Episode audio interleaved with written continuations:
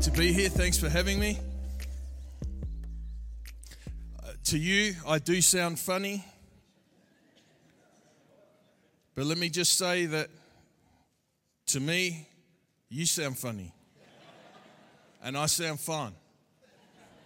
So you're going to have to adjust to my accent this morning. You're going to have to hear God through my Aussie accent because I am not doing your accent.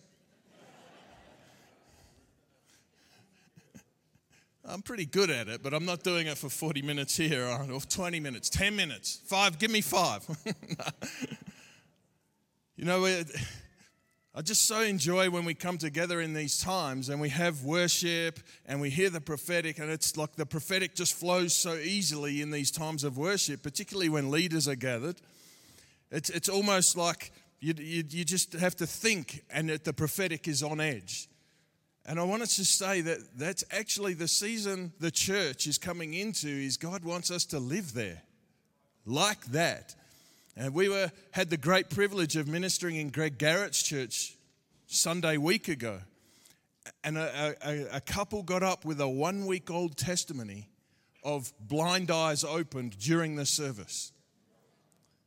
This, this lady walked in, could not see, medical reasons why she couldn't see.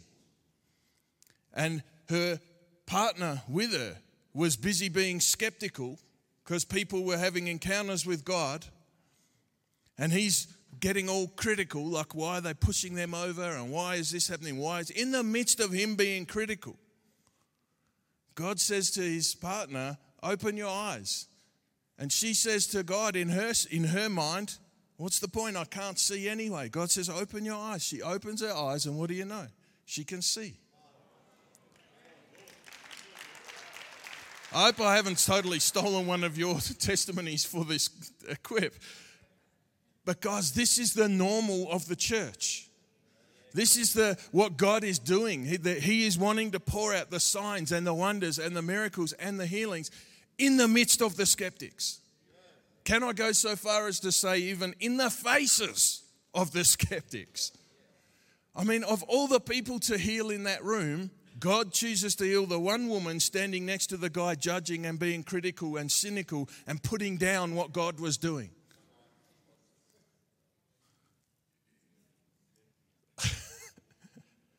maybe that's where, maybe Aussies are more Christ like than we thought. Huh? what I want to talk about this morning is. is something that I believe is going to help us step into the season that God has for us because we enjoy the worship. We love singing His praises. And oh my goodness, anytime I am going to preach in a meeting, I would love to stand in front of you two while you're worshiping because uh, my spirit is just turbocharged just from your energy this morning. So thank you so much. But we can get excited about that, or we can live like that, and we can worship like that all the time. And we can enjoy God's presence here together, but we can enjoy His presence anywhere, anytime, even on our own, anytime. God can do the incredible in us, through us, with us, anywhere, anytime. But there are some things that can present themselves in our lives that can make it difficult for that to happen. And I want to touch on a, one or two of those this morning. We, why don't you open your Bible with me if you have one? Uh, if you don't have one, Craig Mayer will be happy to give you his. We're going to read in Genesis 11. We're just going to read well, the first, I don't know, eight or nine verses. It says, Now the whole earth, including the Aussies, just because we are a long way away, all right? We get excluded from a lot of things. But the whole earth had one language and the same words. And as people migrated from the east, they found a plain in the land of Shinar and settled there. And they said to one another, Come, let us make bricks and burn them thoroughly. And they had brick for stone and bitumen for mortar. Then they said, Come, let us build ourselves a city and a tower with its top in the heavens. And let us make a name for ourselves, lest we be dispersed over the face of the whole earth. And the Lord came down to see the city and the tower which the children of man had built. And the Lord said, Behold, they are one people, and they have all one language. And this is only the beginning of what they will do.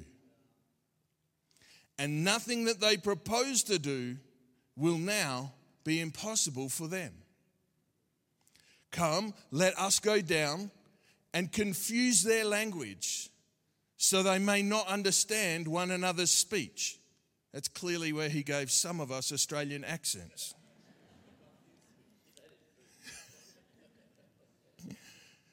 So they may not understand what. Then, so the Lord dispersed them from there over the face of the whole earth, and they left off building the city.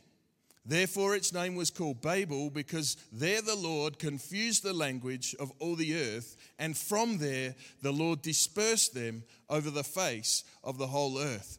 So, a number of times in those early passages, the, the early verses, they're the whole earth, one language, same words. And then there's this phrase that pops up three times let us, let us, let us. And until that last let us, there was no problem with what was happening. God was not against this people being unified. In fact, the first, first instance we see of unity in Scripture is in Genesis 1, where God said, Let us make and create. And He made the world and man in His image and all of those things. And we know, because we've read Colossians, right? we know that God was the one who created because Jesus was the one who spoke into being the creation and the Holy Spirit did the creating. So there was a unity in the creation that set a precedence for us as humans. Unity is an, incredibly inspiring and creative place. Unity is a powerful place. But I think sometimes we can read a passage like this and think, well, what was the issue here? That it's very clear what the issue here was. That that third time it says, "Let us." See, the first time it was, "Let us make bricks and burn them thoroughly." So they wanted something to construct with. No problem. Then they said, "Let us make a city, even with a tower." We're building, we're constructing, we're doing something positive and powerful. No problem. Then the third time they said, Let us make a name for ourselves. Bah, bah lest we be dispersed. So, because they didn't want to be dispersed, they set out to make a name for themselves. And what was the result of that? They got dispersed. That's a little key for us right there. So, I want to say this that God had no issue with a united people moving in the power of unity. What he had issue with was when the, the, the focus of that unity became a self centered and selfish goal, a self centered purpose of making a name for themselves. So, for us today in the church, if we can find this place of unity again, and if we can keep the purpose about making a name for Him instead of making a name for us, whether it be my name, whether it be Craig Mayer's name, or NCMI, or our church, or whatever it is, if we could, if any of those things creep into our thinking and we start to want to make those names great, that's when we actually start to feel that dispersion power. But if we can maintain the focus of no, no, no, we, we unite so that together we can make His name great. We've heard one of the key words this morning was faith.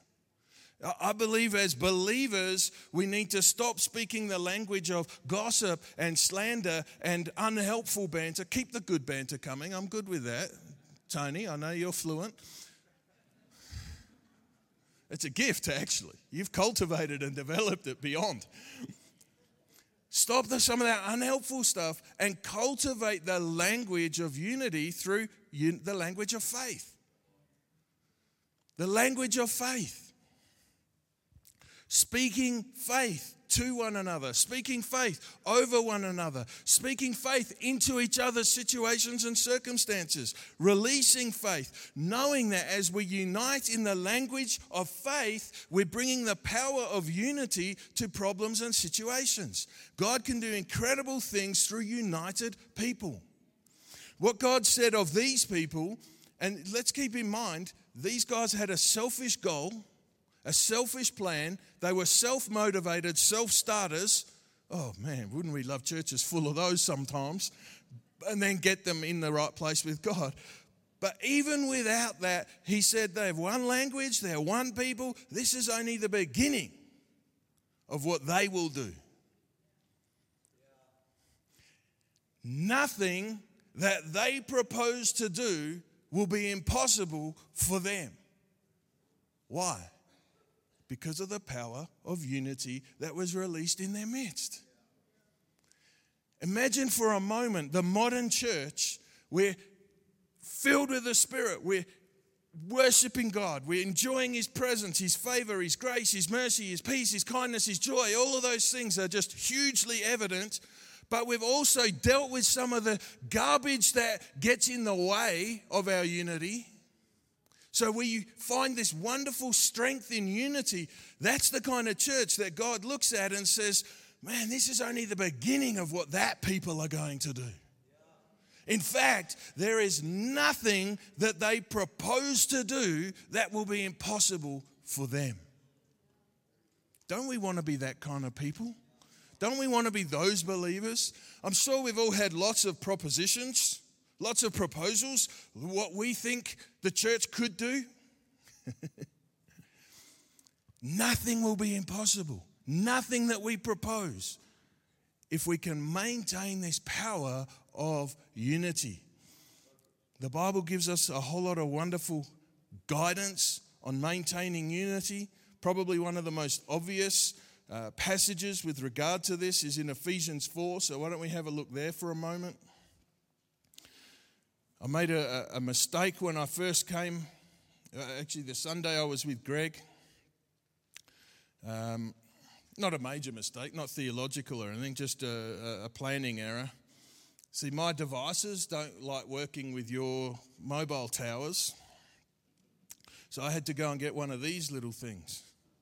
So now all my devices are connected to the world through this, so I can actually read my Bible. Because Hey, t- turns out my device needs to be connected to the internet so it can sync and all of that, and so I can read the Bible. So, if you're doing a little wireless scan to try and get on uh, Cornerstone's Wi Fi, and you see a, a dodgy looking Wi Fi called Surveillance Van,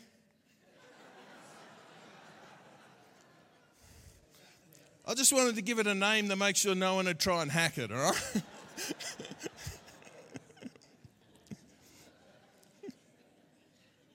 now I'm going to get all these requests to jump on surveillance van, aren't I? No, I'm not letting you in my van.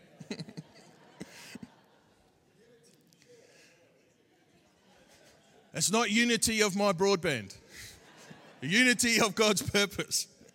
Eh, here they come. Yeah, one, two, three. No, Marcus Herbert. no. You are not getting in my van. All right. So, Ephesians 4. We're going to pick up, read a few verses in, in uh, verse 11. This is talking about the gifts that Jesus gave to the church. And, it's, and it actually tells us the gifts and the purpose and what they do and a whole bunch of things. So let's read it. It says, And he gave the apostles, the prophets, the evangelists, the shepherds, and the teachers. Those are the gifts that Jesus gave his church. Then in verse 12, it, tells us why he gave them to the church to equip the saints for the work of ministry. Now, I started leading a church Nearly 18 years ago, I was much younger. I had a lot more hair, a lot less wisdom, and a lot less grace. and I was very cheeky. So, on one of my first Sundays, yeah, I, I, didn't know all the rules of how to become a guy who leads a church. Okay, so I, I didn't, nobody told me that you go to a church and you serve faithfully. And he says, How's things? You're getting organized? I said, Bro, I'm in the car. We're on the way. He says, Oh, that's awesome. You know, it's so good. All the best. What are you going to do for your first elders meeting? And I said, How should I know? I've never been to one. there was this moment of silence as I think he began to ponder, What have we done? Our first elders meeting was great. It was me and my wife. they got harder from there, but anyway. so, anyway, while I was young and cheeky, as opposed to now when I'm just older and cheeky, I told the church, guys, I've, I, I haven't been through this process. I haven't eldered before. I'm, I'm, not, I'm new to this. I'm not good at this. Two weeks ago, I ran a business. Now I'm here to lead a church. I need you guys to help me understand how to lead a church. At that stage in the Sunday, I, I wheeled out a big whiteboard onto the stage and I took my marker. I said, Guys, I want you please to help me with my job description. Just yell out some things that you think I need to know that I need to do. I've never done that again, but let me finish my story. So, some very helpful people began to give me some very helpful tips on how to do my job. And I took my marker and I wrote them on the whiteboard. It didn't take long, and we had pretty much filled the whiteboard with my job description. All these wonderful things. I should be praying for the sick, and I should be having cups of tea with the old ladies, and I should be visiting people in hospital, and I should be raising up leaders and training the young people and all of these wonderful things all over this whiteboard. And it was really exciting. And I think everybody in the room felt very stirred that I was going to give myself to this job description that they had provided. But then we opened this thing called the Bible, which says that my role actually was to help them fulfill that job description. so I thanked them all for telling me exactly what kind of believers they were going to be. And I thought to myself, how wonderful it is and how easy it is to, get, to lead a group of people that live like this. yeah. to equip the saints for the work of the ministry. And when that work of the ministry is happening effectively, it says it is building up the body of Christ. You imagine being a pastor in a church that does not look to you for its own building up because it is busy building itself up, doing the things that it's been equipped to do. That's the dream. Now, I know that every time you pull out a passage like this, there's always somebody in the room saying, Yes, but that was written so long ago, and those gifts were for then, and uh, I'm what you call a cessationist, and I don't believe those gifts are still. That's why it clarifies uh, how long the gifts are exist, in existence for. In verse 13, it says, Until we all attain to the unity of the faith and of the knowledge of the Son of God to mature manhood. So until the church is living in this wonderful unity of the faith and in a knowledge of the Son of God, living in mature manhood, until that is the case, those gifts are still in place. You might say, Well, I am that mature. So maybe the gifts aren't still in place. Again, the Bible's so helpful because it says not just mature, but mature to the measure of the stature of the fullness of Christ. Now, I don't believe that any one of us in this room this morning would put up our hand and say, I've reached the, the, the stature of the fullness of the image of Christ. So, therefore, because none of us is willing to do that, and can I just say, the more mature we are, the less willing we might be to do that.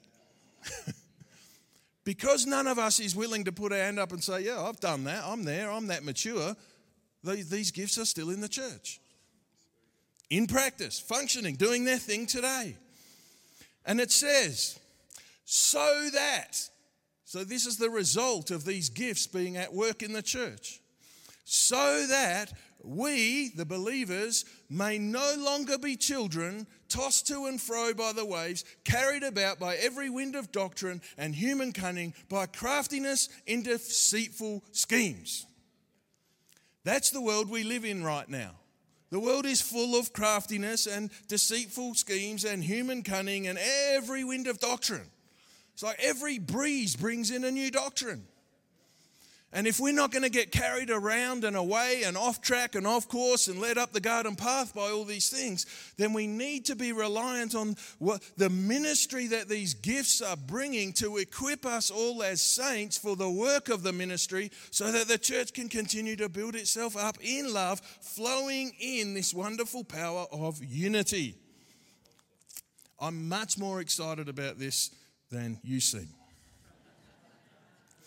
Then it says, verse 16, uh, 15, rather, speaking the truth in love, we are to grow up in every way into Him who is the head, into Christ. Now, that's talking about that wonderful transformational power of Jesus, where He takes whatever mess we were before we met Him, and in a moment, in a nanosecond, He saves us.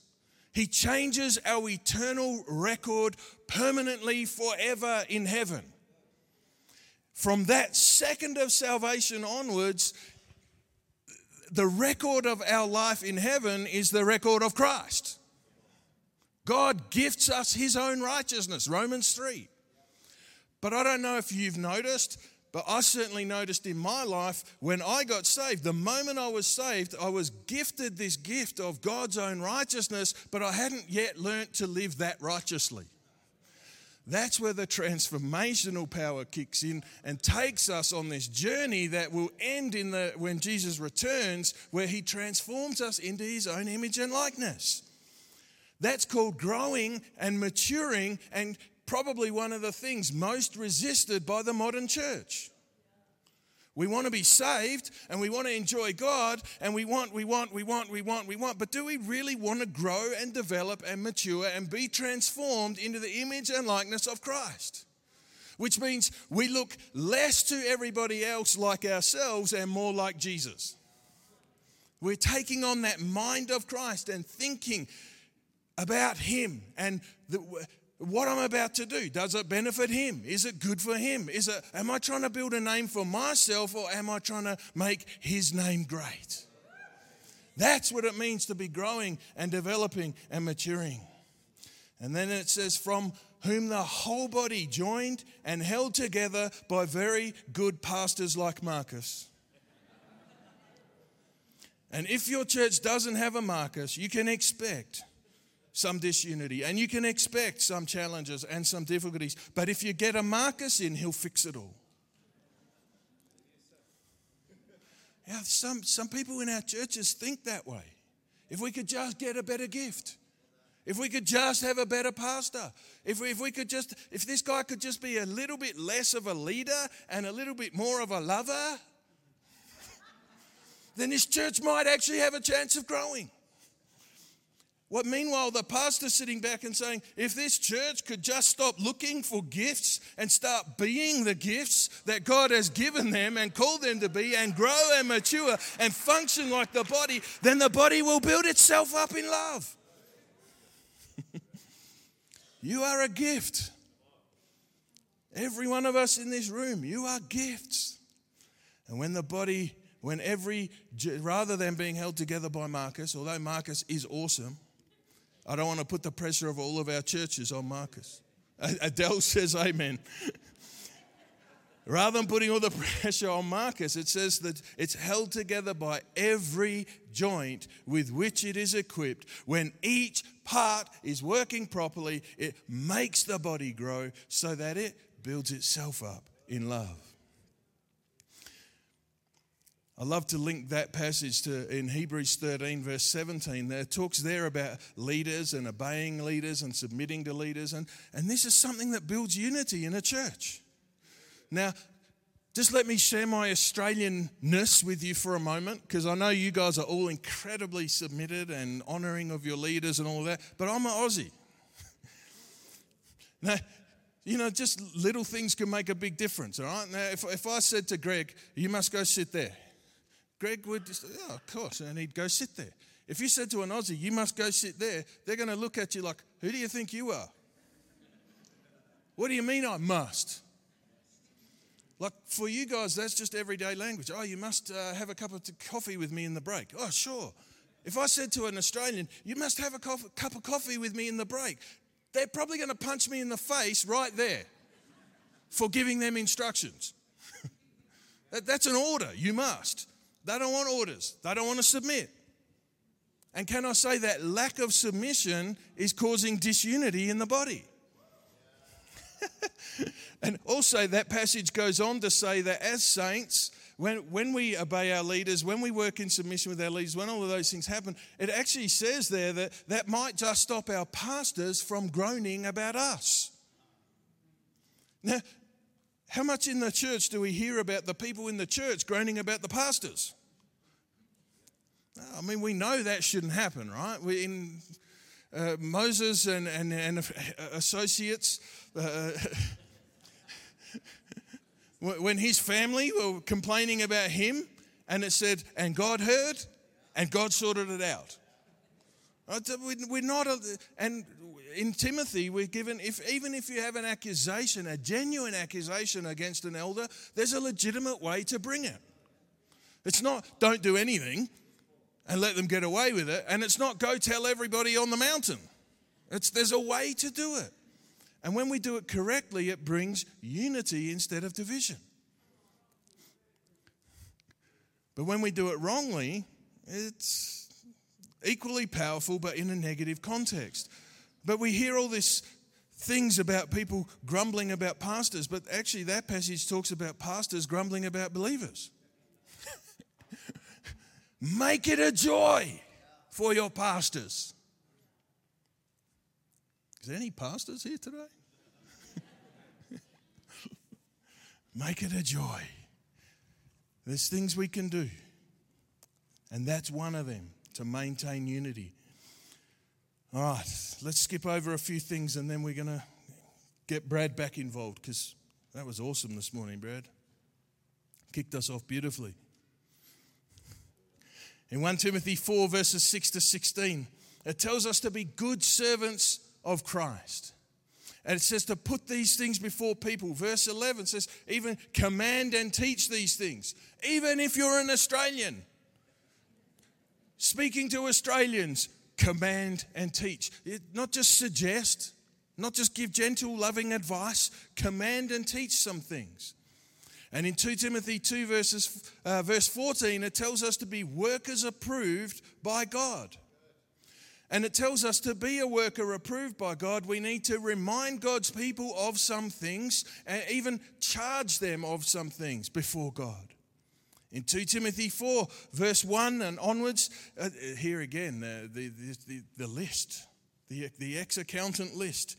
It gives us a list of some things that a good servant and an approved worker, these are things that help us look like one of those. The first thing it says, preach the word.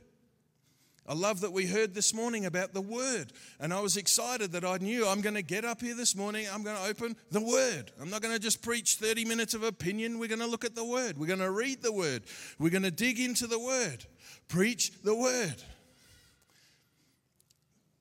Then it says, reprove and rebuke. A lot of leaders don't like those, and can I say a lot of people in our churches don't like those either. And some of the reasons some of them don't like it is because some of us leaders aren't that good at it. We need to reprove and rebuke, but we need to do it lovingly, gently, yet powerfully. And then the next one is exhort with complete patience and teaching. Can I just say, if, if we're not comfortable with re- reproving and rebuking and exhorting uh, with complete patience and teaching, if we're not going to teach, then we better learn how to tolerate. Because the things we won't address are going to they're going to cultivate themselves in our churches. If we won't address them, they're going to develop and grow and become bigger problems because we wouldn't address them when they first emerged. Then it says, Be sober minded, endure suffering. I wish that one wasn't on the list, Tony Do the work of an evangelist and then fulfill your ministry. Do the work of an evangelist. Oh, we all love that one. Fulfill your ministry. Then 2 Timothy 3 16 to 17 reminds us that all scripture is breathed out by God and is profitable for teaching, reproof, correction, for training in righteousness. And when we are trained in righteousness, we may become competent and equipped for every good work. Now, I know in our church there's been seasons where I look and go, there's not a lot of every good work going on. Why is no good work happening? Why is no worker working?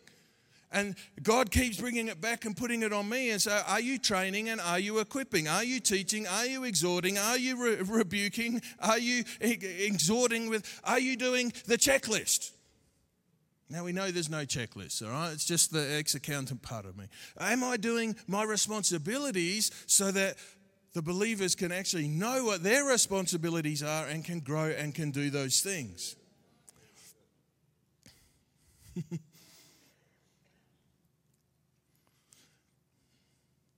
As I said at the start, I believe we're coming into an incredibly exciting season as the modern church. I'm, I'm excited about more of those encounters like we, we heard about from Greg's church. I'm excited about more testimonies of what God is doing, the, the incredible things. And we're going to partner with God powerfully. I mean, we've talked a lot about unity with one another and, and unity of faith. What about our unity with Him? How is our relationship with Jesus? Are we in unity with Him? I mean, when we come in and we worship, the moment we begin worshiping, we, feel that presence. We love that tangible presence of Jesus. We can worship anywhere, anytime, and we can enjoy His tangible presence anywhere, anytime. We, it's not a Sunday or a conference thing. I know we know that, but are we living in that? There's times where it feels more conducive and more easy, but the scripture tells us it's available all the time. And the way we go about our lives and conduct ourselves, and I mean, honestly,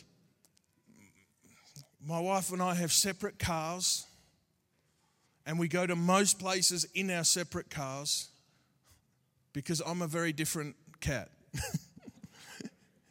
and even a visit to a, a, what do you call it here? A service station? You buy petrol, fuel, a garage. There we go. Even a trip to a garage for me is not a simple process. So a garage for us is where you get your car repaired. All right, uh, all right. But, but we'll go your way.